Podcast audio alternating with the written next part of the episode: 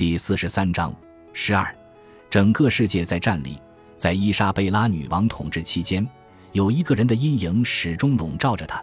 她从未与此人相遇，但在她一生的大部分时间里，她都让东欧和南欧进入寒蝉。富有而强大的苏丹穆罕默德二世，人称征服者穆罕默德。他是个难以捉摸的人，受到穆斯林的热爱和尊崇，被奉为伟大而强健的武士。他得到许多犹太人的仰慕。因为他对犹太人友好和宽容，允许他们生活在他的国度，但基督徒认为他是个残酷无情的侵略者，对他非常恐惧，因为他决心要扩张奥斯曼帝国，吞噬欧洲。为了成功，他甘愿付出很高的代价。估计有八十七点三万人的死亡应当由他直接负责，也就是每年约二点九万人。他登基不久之后的一千四百五十三年。也就是伊莎贝拉两岁的时候，他便征服了君士坦丁堡，那是他的第一次重大胜利。在伊莎贝拉的童年和成年早期，穆罕默德二世常说他打算消灭基督教。他二十一岁的时候开始自称凯撒，并开始向罗马进军，以兑现他的誓言。他计划从东方穿过希腊、东欧和奥地利来进攻罗马，或者从南方。也就是说，可能以西西里岛为跳板，或从西方进攻，利用北非为入侵欧洲的基地，穿过西班牙。这最后一种设想对欧洲的威胁最大，因为这条进攻路线曾经被证明是有效的。而对西西里岛或西班牙的威胁，是对伊莎贝拉女王及其家族的直接侵略。穆罕默德二世是苏丹穆拉德二世的幼子。穆拉德二世是一位勇猛的武士，为奥斯曼帝国开疆拓土。他主宰的是一个多民族和多语言的文化，大部分臣民是穆斯林，但也有基督徒和犹太人，还有真心实意改宗伊斯兰教的基督徒和犹太人。当然，也有一些基督徒和犹太人为了得到更好的待遇和逃避异教徒被征收的赋税，而假装改信伊斯兰教。改信伊斯兰教其实有很多好处。因为奴隶和士兵往往是非穆斯林，奥斯曼帝国建造了一台极其高效的战争机器，通过不断侵略外国来维持。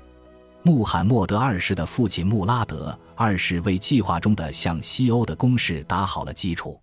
他率军深入今天的罗马尼亚、阿尔巴尼亚和希腊，他攻击瓦拉吉亚的统治者，将他的两个儿子扣为人质。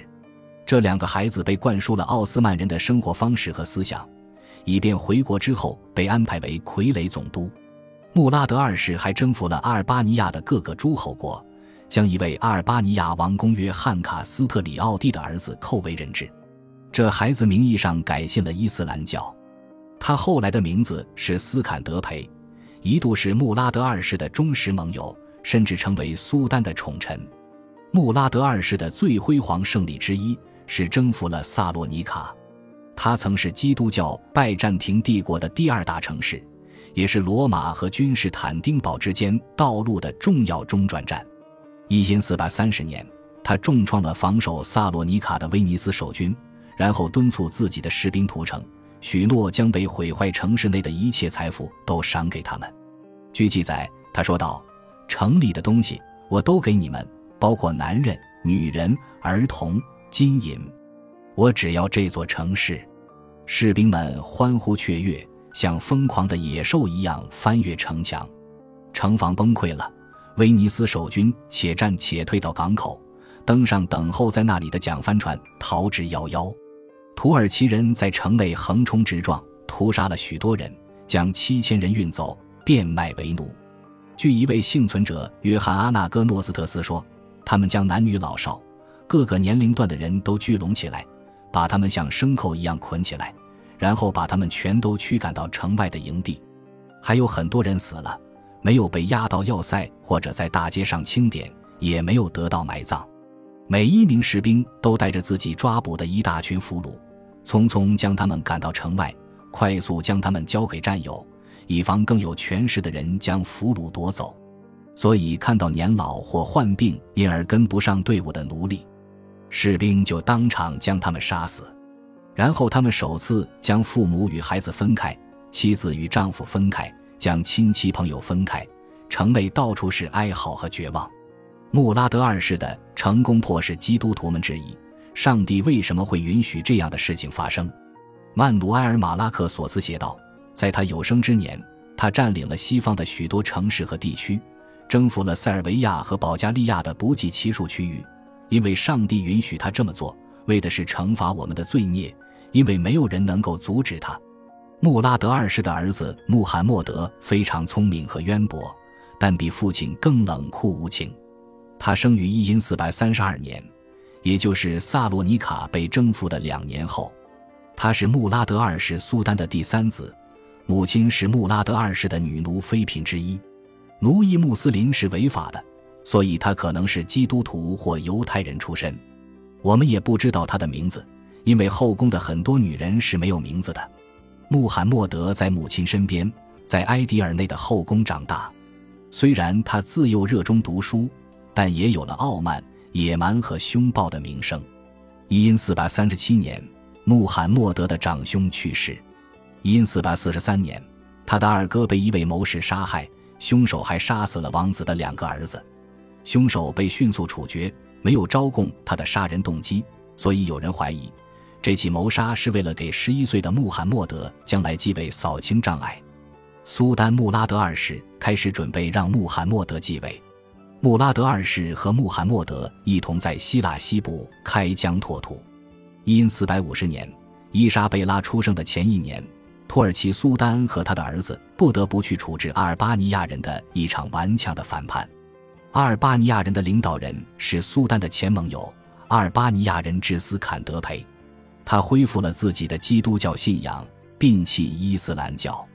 随后，他成功的打退了土耳其人的进攻，在西欧成为英雄。穆拉德二世和穆罕默德不得不撤退。返回位于埃迪尔内的宫殿，西班牙人向斯坎德培提供了援助，因为他们认识到斯坎德培的努力是东欧针对声势越来越浩大的土耳其人的第一次成功的抵抗。阿拉贡和那不勒斯国王阿方索五世向斯坎德培提供了财政和军事两方面的援助，教皇卡利克斯特三世也援助斯坎德培，让他得以守住战线。阻挡奥斯曼帝国的扩张十多年之久，阿尔巴尼亚战局的逆转令苏丹穆拉德二世匆匆撤退。一四五一年二月，他突然因中风而去世。十八岁的穆罕默德成为苏丹，称穆罕默德二世。他立即去了父亲的后宫，女眷们安慰他，请他节哀。穆罕默德二世站着与他父亲的最高级别妻子哈利玛哈图恩谈话时。他的一名部下来到浴室，饿死了他的还是婴孩的儿子，消灭了皇位的潜在竞争者。穆罕默德二世对此没有任何羞耻感。不久之后，他就在法律中规定，让将来的苏丹都杀死自己的兄弟。穆罕默德二世在一道皇家法令中宣布，为了世界秩序的利益考虑，苏丹应将他的兄弟处死。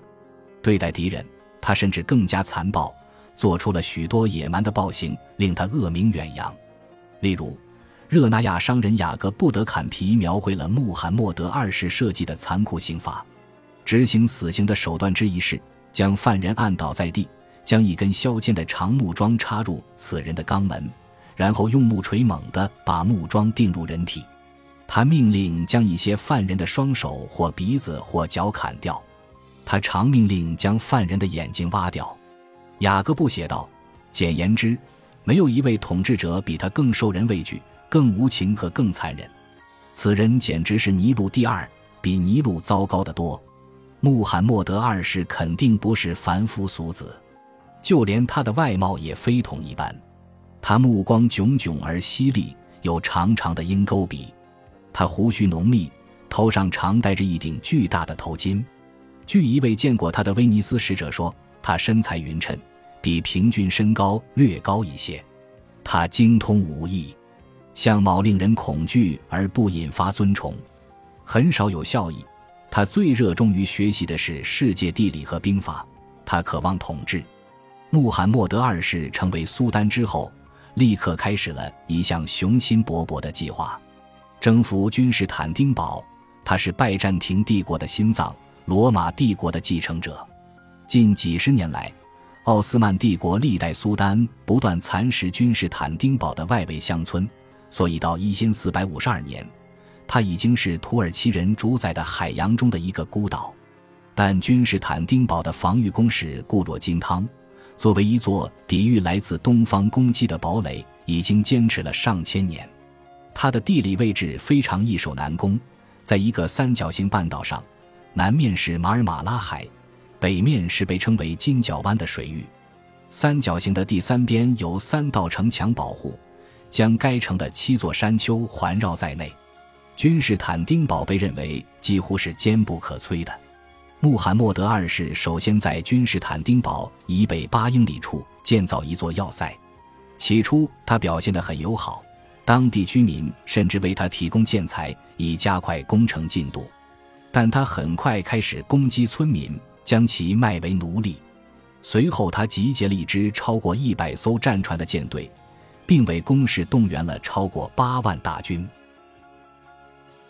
感谢您的收听，喜欢别忘了订阅加关注，主页有更多精彩内容。